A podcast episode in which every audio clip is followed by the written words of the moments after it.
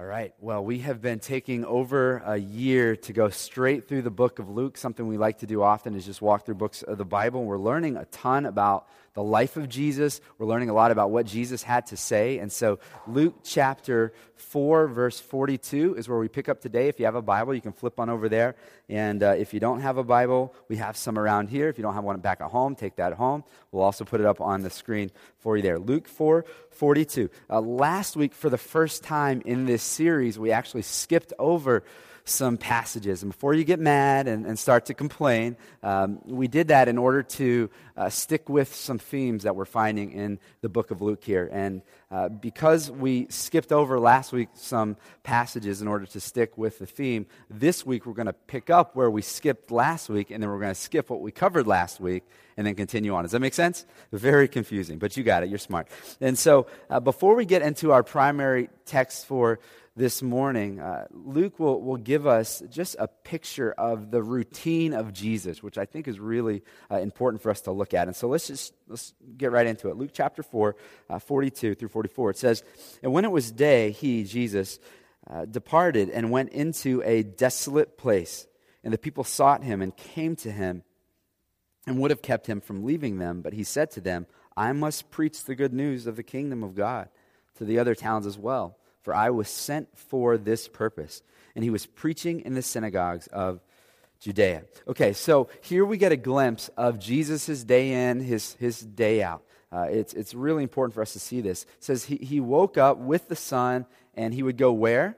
If you look at verse 42, he would go to a desolate place. If you like to write in your Bible, underline that a desolate place. That was his practice to go to a place where it was desolate, where he could breathe, where he had some space, where people weren't all over him, and he could just be with the Father. It says, but he would, he would withdraw to a desolate place to pray if you go to chapter 5, verse 16, where Ryan covered last week. And so we see it twice. It's something that he did, it was his practice. The example of Jesus for us, and we want to be like Jesus, is that he would get alone with God the Father, and he would be with him in prayer and draw near to him. And so that is for us. His ministry would not be what it was without this time. I want us to understand that.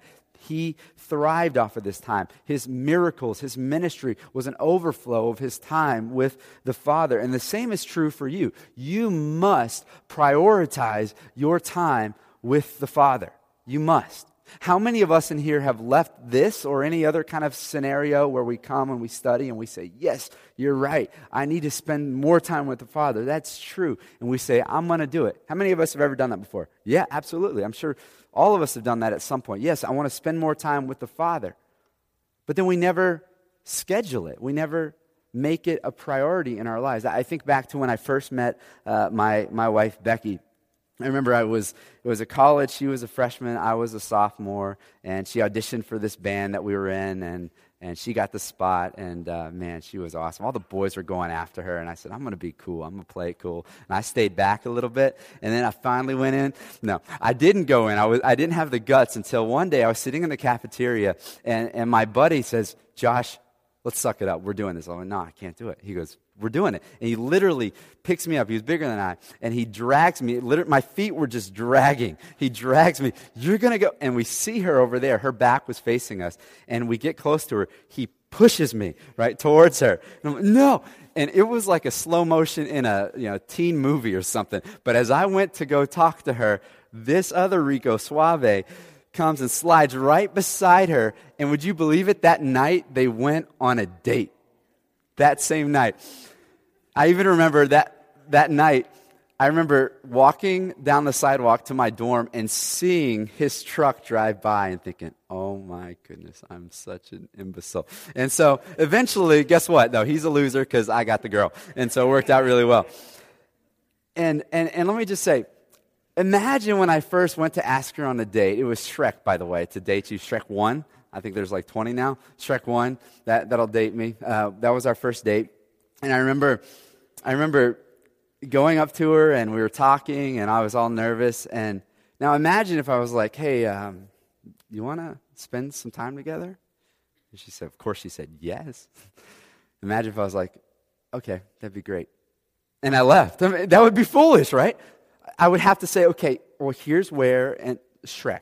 It's going to be a good movie, right? And I got to tell her when and where we're going to meet here at this time. That makes sense, right? But so often we have good intentions with the Lord, but good intentions don't mean anything without a plan, right? We got to have a plan. And so we say, Yes, Lord, I want to draw near to you. I want to be with you. I want to be like Jesus. And we walk out of the door, well, kind of is bunk. Right? We got to walk out of the door with a plan. Here's what I'm going to do. Here's the date. Here's the place. Here's what I'm going to study. I always say the who, what, when, where. That's what we have to do. Jesus did it. It was a priority, a desolate place to pray. Now, now what happens? He's alone in prayer, and, and, it tells us that he's alone in prayer, and the people start to hunt him down, don't they? The people of Capernaum loved Jesus. They, they, they wake up, they're, they're so used to Jesus being around. Where, where's Jesus? And they, they hunt him down. I'm just picturing Jesus, you know, in the wilderness somewhere. He's praying, and all of a sudden he hears cracking people are creeping up. There's Jesus, right? They eventually find him, right? And, and, and it says that it's time for him to go to another town. But what happens? The people of Capernaum say, No, no, no, no, stay with us. They try to keep him from going, but he insists, No, I have to go. I have to bring this news to other places. And so he does go, and he brings this news to various synagogues, as was his custom uh, throughout the region of Judea. And so Luke gives us a summary of what Jesus is up to right out of the gate here before we get into our primary text. That he wakes up early, gets time with the Father in prayer, for us, prayer, and we draw near through the Word.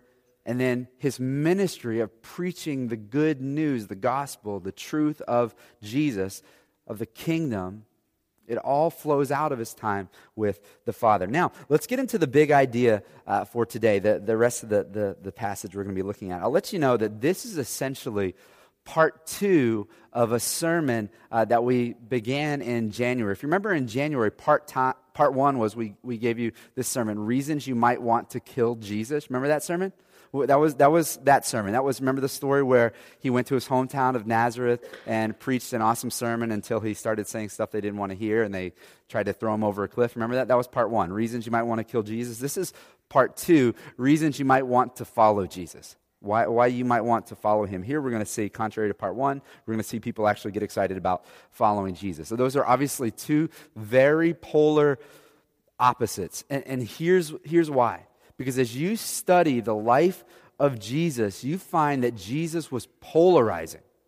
You'll see that as you study his life. Some people absolutely hated him, and then other people absolutely loved him and devoted their lives to following him. So oftentimes I'll read to my, my three kids one of these children's Bibles. I think we have like five now. We just got this new one that's really cool called the Action Bible with comic books. It's amazing. This guy used to work for DC and Marvel.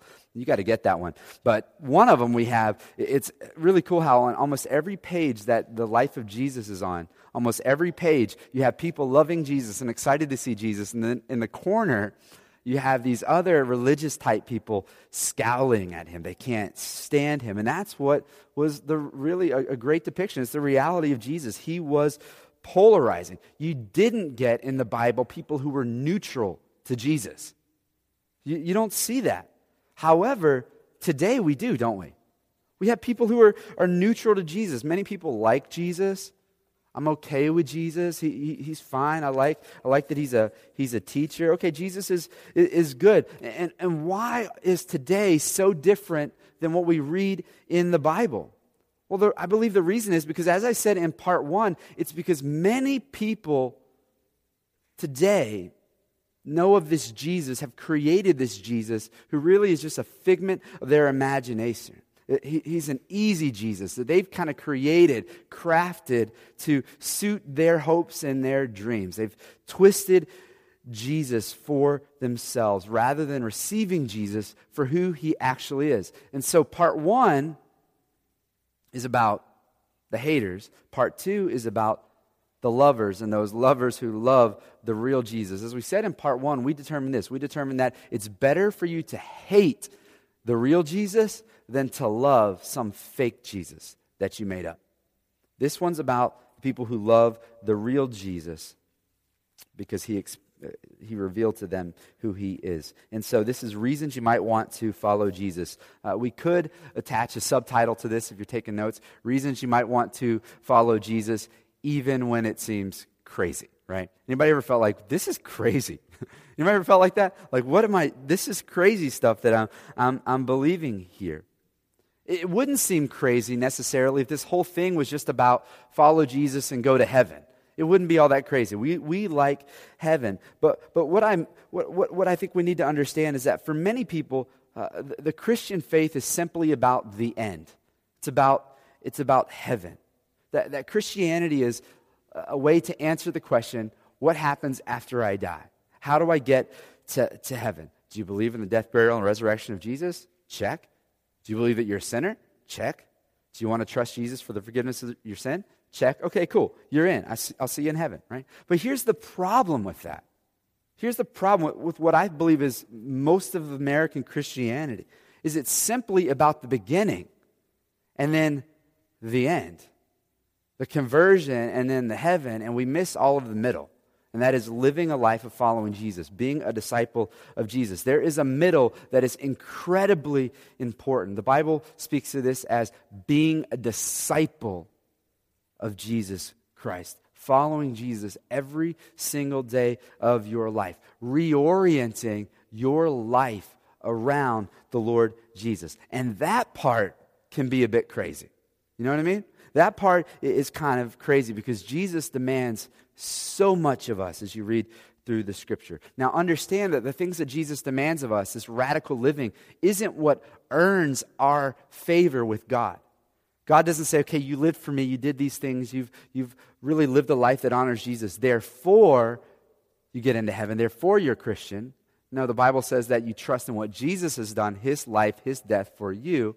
And out of an overflow of that, the heaven that's already secure for you, out of an overflow of that, you want to live a life that honors Him. You want to be a disciple of Jesus. It's evidence of a life, of a person who, who has really given their lives to Jesus. And so, what I want to do this morning for the rest of our time together is I want to borrow a term from a German pastor, a Christian martyr. His name is Dietrich Bonhoeffer. Some of you know him. He calls it the cost of discipleship. And this is also the title of his prolific writing, his, his work. Yeah, the idea is, is that the message of Jesus, the grace of Jesus, is free. It's, it's free. But the middle, it's going to cost you something because it cost him everything, it cost him his life. It's going to cost you something. You've got to live wholeheartedly for Jesus. Bonhoeffer, this martyr and this pastor, his, his life really testified to this. He was a martyr under the Nazi regime. He lived fully for Jesus, even to the point of death. And so we're going to look this morning for the next little while at the cost of discipleship.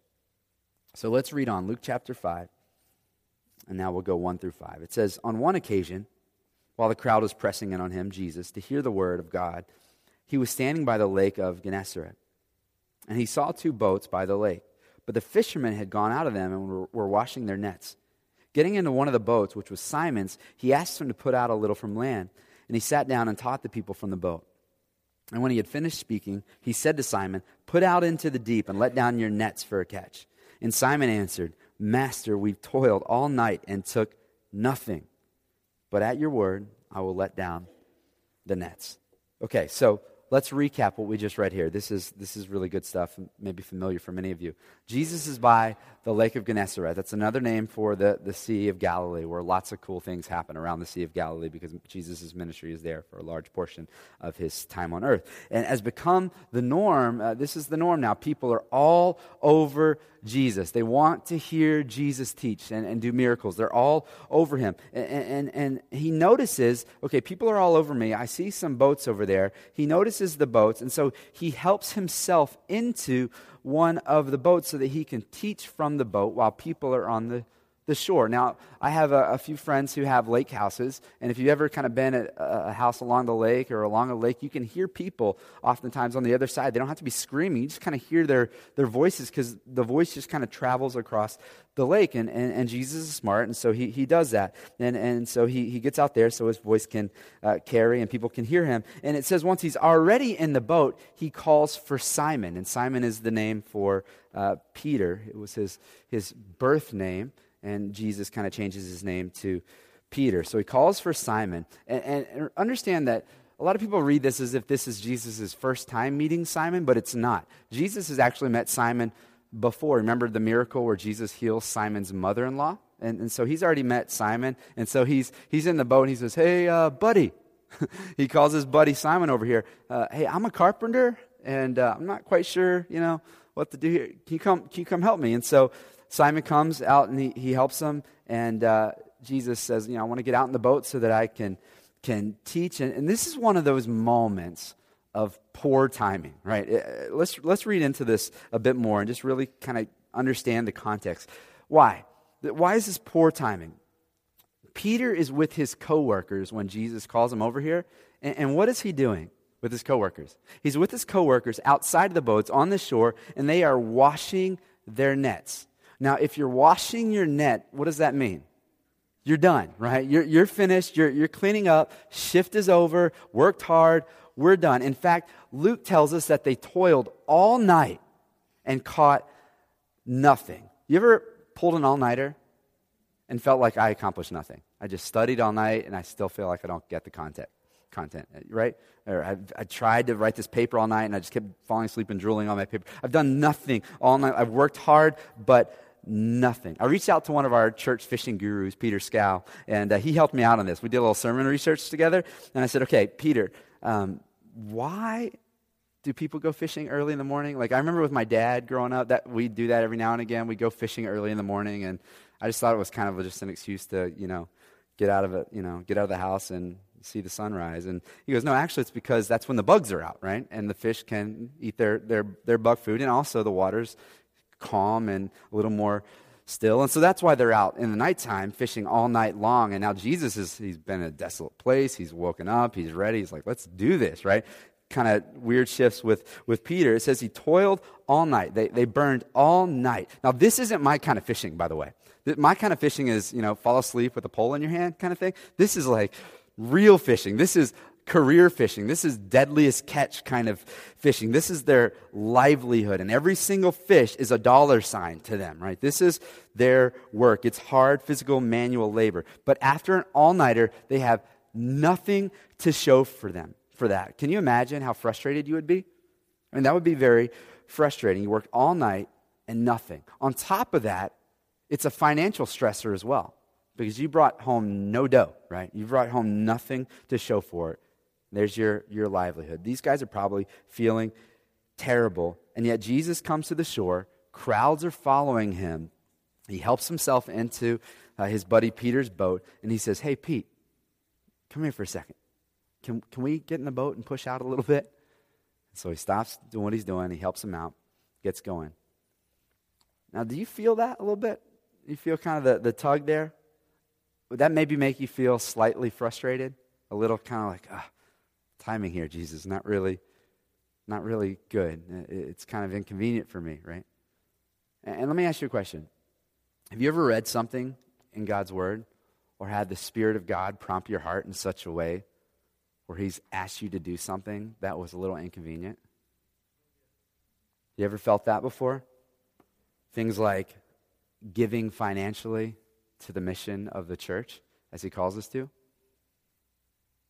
You're like, well, you know, you do understand, God, that Boston is one of the top four most expensive cities in the nation to live in. So um, it's kind of not very convenient. Or speaking up about your faith in an environment that is, you don't talk to me about that kind of stuff.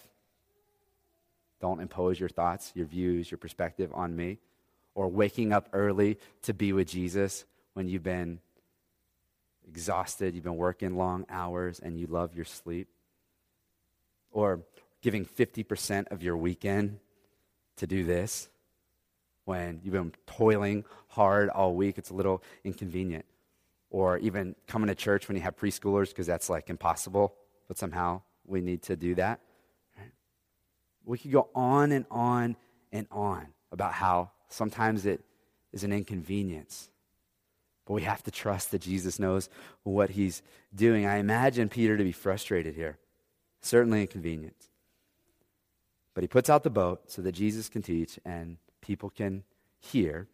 And then, after waiting a bit and letting Jesus teach, he's probably like, all right, let's, let's, let's do this. Let's go in. But what does Jesus request of Peter? Verse 4. He says, okay, Peter, um, put out into the deep. Let's, let's go fishing again and let down your net for a catch. My six year old son, he likes to say, Really? like, Dad, really? Can you imagine Peter? Like, really? We fished all night long. We have caught nothing. And now you want us to go out into deep water with my already cleaned nets and fish when I, a professional fisherman, am telling you there are no fish out there. Jesus just went from, okay, maybe he missed a few social cues here and there, to this is outright infuriating. Are you serious? You are insulting my skills. You are disrespecting my time, my, my sleep. You're a carpenter. We are fishermen. We know this lake very well. We know the spots. However, you're telling me to fish? And you, I'm not reading into this frustration because we, we hear Peter say, Master, we toiled all night and we caught what? Nothing, right? He, he could have easily just said, You don't know what you're talking about. You don't know what you're asking. You ever felt that way? Okay, God, yeah, I get it. I get it. But you don't know my reality. You were living in uh, first century Judaism, a little different from today. You don't know my reality. But listen, Jesus always knows exactly what he is asking of you. And he's asking of them a very tangible step of faith. And in return, he is going to give them more than they could have possibly ever dreamt of. And maybe for you, he is asking of you a very tangible step of faith where you can't really see the outcome. You can't even imagine this working out good but he he knows. And listen, discipleship, following Jesus is going to cost you something. However, in return, you are going to get more than you could have possibly ever imagined. If you're a note taker, I want to give you three costs of discipleship. And so write these down. There's a place on the back of your river guide for that. Costs of discipleship. First one is this discipleship will cost you your authority. Write that down. Discipleship will cost you your authority. Uh, we could say your autonomy, your independence. If you are following Jesus, you give up the right to call the shots in your own life. You humble yourself and you say, I'm handing the reins to you, Jesus. I trust that you are God, that I am not. I trust that you know all things, that you can lead far better than I can. You're the boss. As Peter says, You're my master. So listen to how Peter does this. Verse 5 Simon, Simon Peter, answered, Master, we toiled all night and caught nothing. What's that word? But at your word, I will let down the nets. That is a huge statement. That is a huge statement that we're all going to have to make if we're going to follow Jesus. We're going to have to make the statement you know what? It makes no sense whatsoever. But at your word, I will do what you've called me to do. Because you've told me to let down my nets, I will let down my nets, or I will give, or I will proclaim, or I will wake up, or I will forgive that person, or I will love that person, or I will submit to that role of leadership, or I will maybe even move there, or I will go to that country, or I will adopt that child, or, or I will uh, end this relationship, or I will stop cohabitating with that person when you've told me that I should not do that, or I will engage in this ministry. It's not just the don'ts, it's the do's. I will, God. I, I will. I'll do what you called me to do. And again, oftentimes we cannot fathom how what God is calling us to do could possibly work out. But we have to have humility. We have to have faith and obey even when it doesn't make sense. Let me give you two areas where I think this is most commonly played out for us today in our reality. One, we've already touched on is money. And the second one is relationship. One with money, Bible talks a lot about money. Jesus talks more about money than he does heaven or hell, believe it or not. Remember when I was when I was in school, chain wallets. If you were if you were kind of edgy, chain wallets were hip. You know, you have a wallet with a chain that would go to the front. Because, you know, if you're 15, you don't want anybody stealing your learner, learner's permit. You know what I mean? That would be bad news. And so you got to chain your wallet to yourself. And what Jesus tells us in the scriptures when he commands us, talks about our money, he, he's doing it because he understands that our wallet is chained to our heart. That's why he, he, he says these kinds of things about your money. You've got to abandon everything or be willing to abandon everything and follow him, or you cannot be his disciple. The Bible is saying it's, it's, it needs to be clear that being a disciple of Jesus may cost you something. And you give him not your leftovers, you give him your first fruits, and you trust in faith the rest. So you give to the support of ministry, to the church, to globally, or, or you save for a rainy day instead of trying to live some kind of lifestyle that you can't afford to live in. And that rainy day, God forbid, might not even be your rainy day. It might be somebody else's rainy day, but you've been saving up and you can say, now I can help. That, that, that's, that's Bible talk right there about money. And trusting God with money when maybe it means taking a lesser paying job so that you can have time with your, your family. Bible says your first priority, men, is to God and to your family. Your God and then your, your family. And so you might be able to provide financially, but you're not providing spiritually or emotionally. You're not giving them time. Your kids are not going to care how big your house is if daddy's never in it. Not. Jesus says, Trust me with your money. Trust me with your career, with your life, even if you cannot fathom how this will possibly work out. Trust me. That, that's, that's a big one. For Becky and I, we're kind of on the other side of this now, and so uh, we, can, we can share it um, and, and, and, share it from you know, perspective of been there, done that. I can't talk to you about having teenagers because I haven't been there yet, but I can't talk to you about this particular area. Uh, we built our dream house. I told some of you guys this before in central Massachusetts on two acres of land. It was all we ever wanted. It wasn't massive, but it was all we thought we ever would need. And it felt like it was very fast. And then God said, Okay, you're moved in, and I'm calling you to move out. And we said, What? and He started to stir us for moving to Boston to start a, a church. And um, it didn't make any, any sense to us. It didn't make any sense to anyone else, especially. like you, you just you bought a you bought a house. I don't get that, but it made a lot of sense to God. And hindsight is is twenty twenty. But we had resigned when moving into the city to ever owning a house again. But master, at your word, we'll do what you tell us to do. I remember moving into our apartment in the city and I will never forget that first night being so sweaty. It was two in the morning, and I'd been moving all day, and I jump into my shower in my one bathroom, and it was a tiny shower.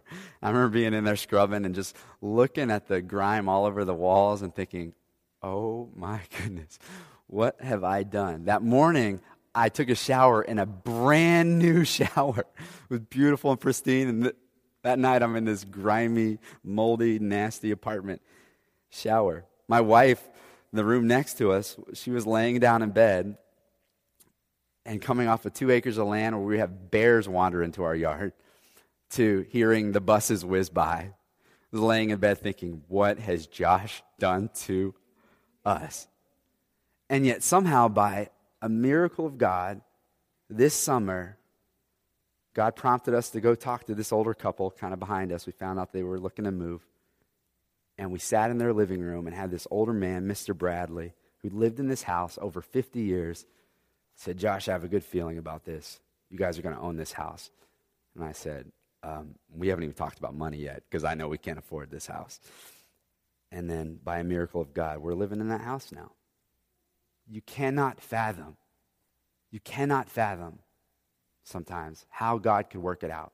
But He does if you trust Him. Money is a big one for all of us, I imagine. Another one for, for us that's common is relationships. I think that's the second most common one that I see. You know, God's word is very clear. And this is hard for many of us, I imagine. But 2 Corinthians chapter 6, 14 says, Do not be unequally yoked with an unbeliever. Here's what that means God knows what's best. And he says, I do not want you to be in this committed kind of relationship, like a dating love relationship with someone who is not a believer. Why would you want to bind yourself up with someone who is not passionate about what you are supposed to be passionate about, who has not devoted their lives to what you have supposedly devoted your, your life to? So you shouldn't marry an unbeliever. You shouldn't date an unbeliever. If you're married or you're in that relationship, you're in it. And so let's pray. Let's ask God to do something good. But God says, listen, this is, uh, this is so clear in the scripture. And, and, and I guess so often our, our argument is, but I have these feelings. Your feelings are real. I get it. I have these, I have these feelings. But listen, we don't act on every single feeling we have, do we? What if you felt like hurting somebody? See, our society says if you feel this way, you must do this. And we don't act on everything that we feel. That argument does not hold water. God, will I ever find somebody who loves me? He says, Yes. Yes. First of all, it's me. But you got to trust me, right? So, money and relationships, I have to start there because those are really common ones. I could go on and on and on. But know this discipleship will cost you your authority over your life. You're not calling the shots anymore. But don't be afraid because you have one who's calling the shots who knows much better than you could know. You are giving the reins over to one who cares deeply for you, who is not a slave master, but is a loving, gracious master, father who cares for you. Here's the next one. If you take taking notes, discipleship will cost you your ambition. Discipleship is going to cost you your ambition. Now, let me be very clear. Ambition is a good thing, by the way. it's good to have ambition. Christians should be passionate about whatever they're doing. We should be passionate about achieving greatness. We should be ones who are causing our culture to flourish. That's why we're called to be salt. That's why we're called to be light. We're supposed to be the flavor, right? We're supposed to brighten up a, place. But listen, our ambitions change when we become a true disciple uh, of Jesus. Let's, let's read on. Now, 6 through 11. 6 through 11. It says, And when they had let down their nets, or I'm sorry, and when they had done this, they enclosed a large number of fish, and their nets were breaking. And they signaled to their partners in the other boat to come and help them. And they came and filled both boats, so that they began to sink. But when Simon Peter saw it, he fell down at Jesus' knees, saying, Depart from me, for I am a sinful man, O Lord. For he and all who were with him were astonished at the catch of fish that they had taken. So also were James and John, sons of Zebedee, who were partners with Simon. And Jesus said to Simon, Do not be afraid. From now on, you will be catching men. And when they had brought their boats to land, they left everything and they followed him. So, this is good stuff. Peter did not understand how there could be a good result from the command of Jesus to let down his nets. But he put out the boat and he trusted God and he let out the nets, and what happened? They pulled in so many fish that their nets started to break apart. They caught a ton of fish. So much so that it says they had to call in the reinforcements, right? So that they could bring the haul back. And they filled up both boats so much so that they began to take on water. I don't think we have any kind of ability to just really get that. That's amazing. That's the biggest day in your career of success. It is absolutely amazing. God is sovereign over all things, and He can look down at the waters and tell the fish to swim right here.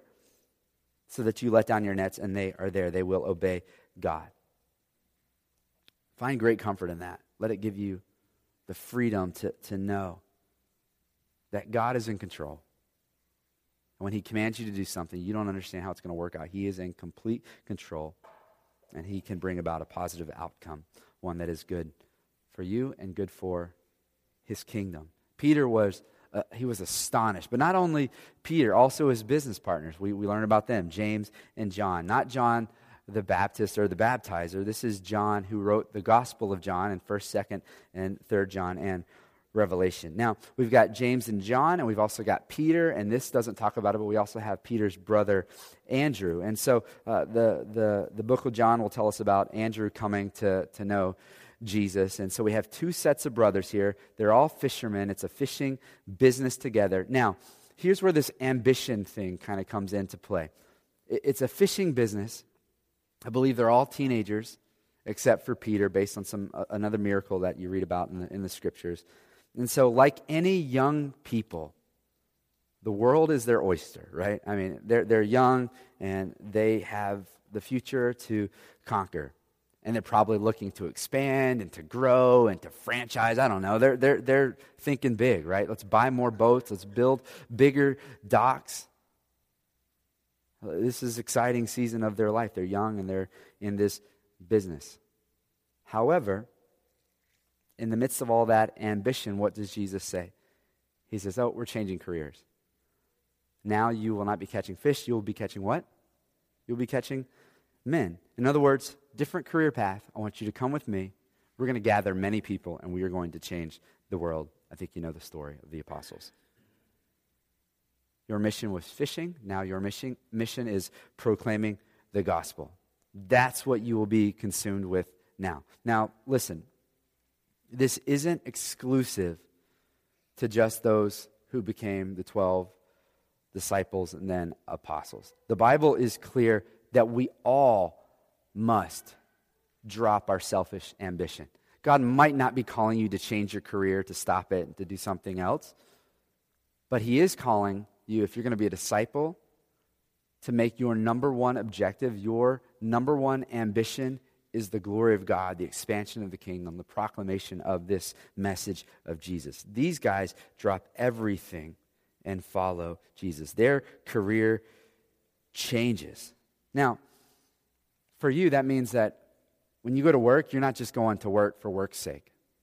Your ambition is bigger than work. Now, let's be careful here because that does not mean that now you're spies and you're in your work and you're actually there to do something else. You're not really working for the objective of the business.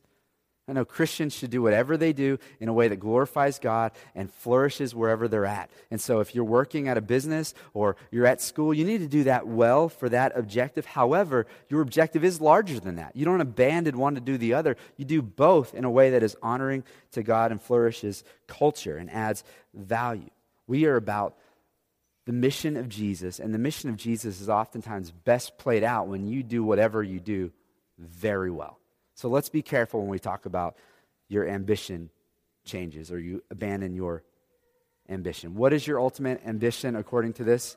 Your ultimate ambition is to follow Jesus and to be about his mission. These guys saw it as this amazing privilege, didn't they? This was an amazing privilege. You need to understand that, that in that day, Jesus was considered a rabbi, a teacher. Rabbis would go around and they would grab the cream of the crop people to follow them, sharpest, smartest kids, and they would say, You come follow me and come teach or learn under my teaching. These guys were doing the family business, which means they weren't the cream of the crop. They already dropped out of school, and now they are in the business, right? But Jesus comes to these guys who no one would expect, and he appoints them. Jesus loved even the lowly, regardless of their qualifications, regardless of their merit. That's what we call grace, when He gives us what we don't deserve. And He does that. He grabs these men who are really unsuspecting. We, we, we wouldn't expect them, you know? Acts chapter 4, you read on later as these guys are changed, it says that these were uneducated, common men, and yet they're proclaiming the truths of Jesus in a way that is so powerful, and people are astonished. Some of us feel like, man, I'm just too ordinary. Listen, your ordinariness, if that's a word, makes you perfect for what God wants to do.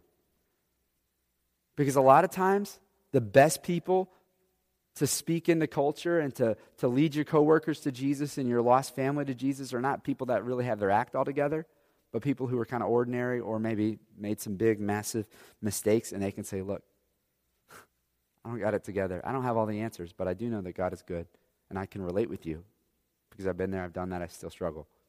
See the difference? Than having someone who's all polished and comes in, and people say, ah, no, they, they can't relate with me.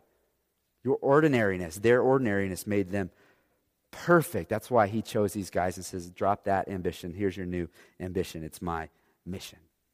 You have different ambitions when you become a disciple of Jesus. Here's your last one. This is, this is important. Discipleship will cost you your security.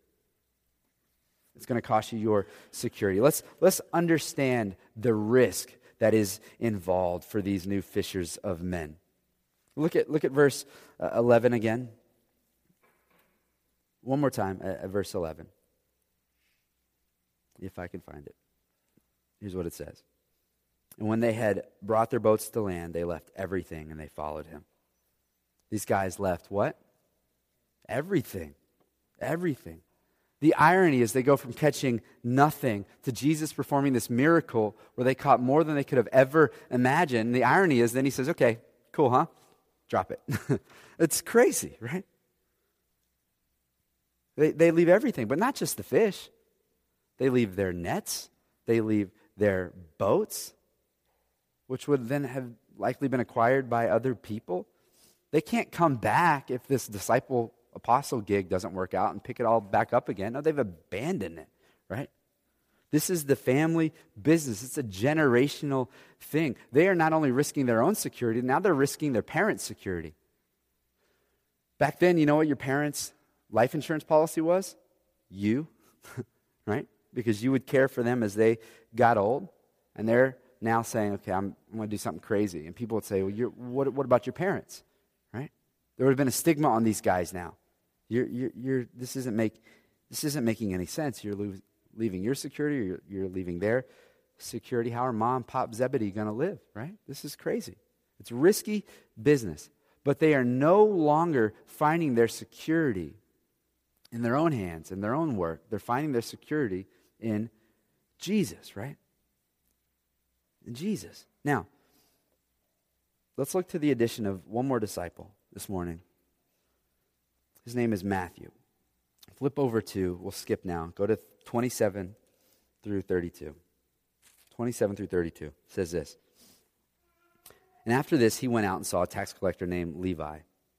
His name later is referred to as Matthew, sitting at the tax booth. And he said to him, Follow me and leave everything. And he rose and he followed him. And Levi made a great feast in his house. And there was a large company of tax collectors and others reclining at table with them. And the Pharisees and their scribes grumbled at his disciples, saying, Why do you eat and drink with tax collectors and sinners? And Jesus answered them, Those who are well have no need of a physician, but those who are sick. I have not come to call the righteous, but the sinners to repentance. So here's Levi. We know him often as Matthew, a tax collector, a Jewish guy collecting money for the enemy, right? People would have seen him as a sellout.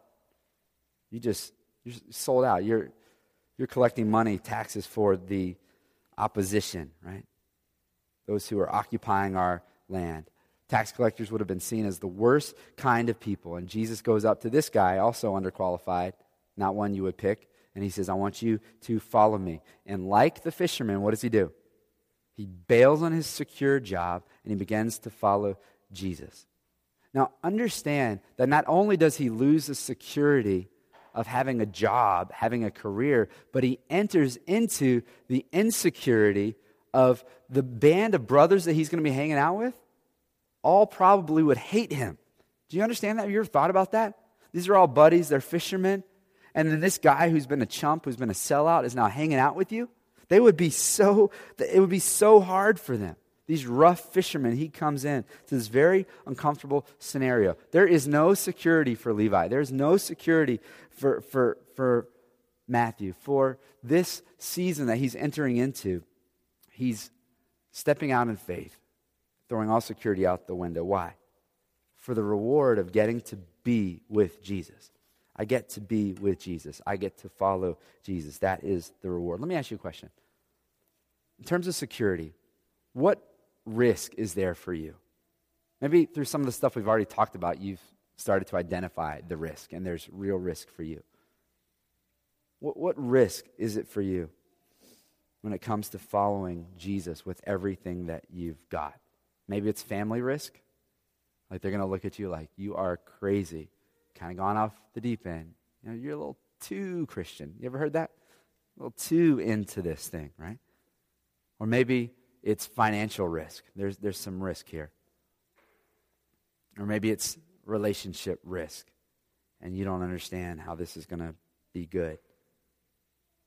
Maybe there's, there's ministry track that God is calling you down instead of daddy's law firm. I don't know. And it's, it's risky for you. Or you risk the comfort of having a workplace environment where everybody just approves of you. The security of the world is lost, but you have eternal security in Jesus. That's what it means to be a disciple. That's what it means to give up this worldly security for eternal security. And then, isn't it cool what, what Matthew does next? He throws a party for Jesus. He's got all his rotten tax collectors and, and drinking buddies. And he says, Let's have a party. And I want you guys to all meet Jesus. That's how evangelism works, by the way. I think a lot of times we think evangelism means I have to stand at Forest Hills or downtown crossing and hand out tracts, right? And this is evangelism. Do you know people? Yeah. Do you hang out with people who aren't Christians? Yeah. Well, spend time with them and introduce them to the one that you are deeply in love with. That is Jesus. That's evangelism. Use your sphere of influence and connect with people who are far from Jesus. And how did the religious leaders respond? You know the story. They say, how could you be hanging out with these rotten people, Jesus? If you're holy, why would you hang out with these people? And I love what Jesus says. He says, Those people who are well don't need a doctor.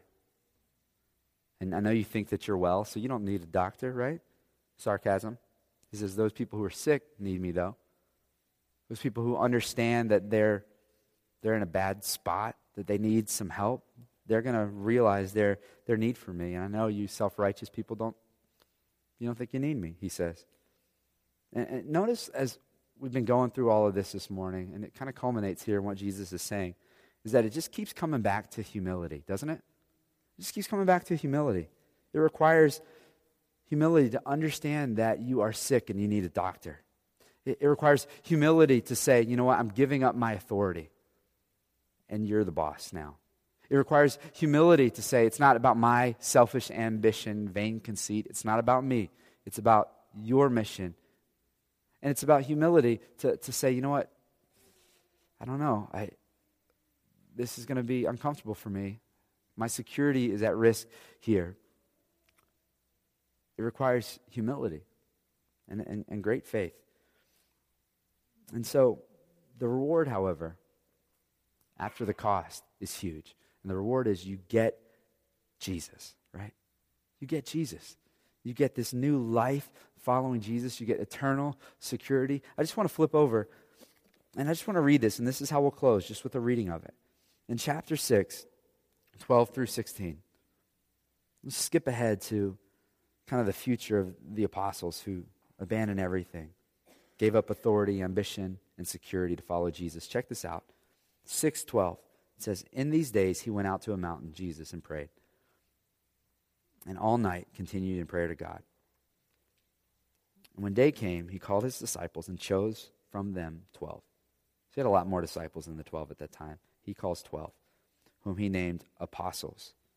Simon, whom he named Peter, Andrew, his brother, James, John, and Philip, and Bartholomew, and Matthew, and Thomas, and James, son of Alphaeus, and Simon, who was called the Zealot, and Judas, the son of James, and Judas Iscariot, who became a traitor. And he calls them what? He calls them apostles. You're going to go from just being men who follow me, but you're going to change the world.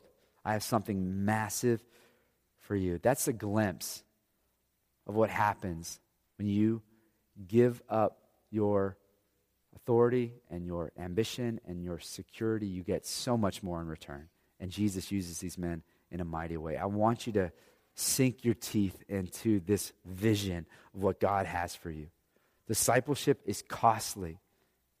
However, He's got something amazing for you. You may see it on this side of the grave, you may not. But you need to give your life to Jesus. If you've never given your life to Jesus, I'll call you to that right now.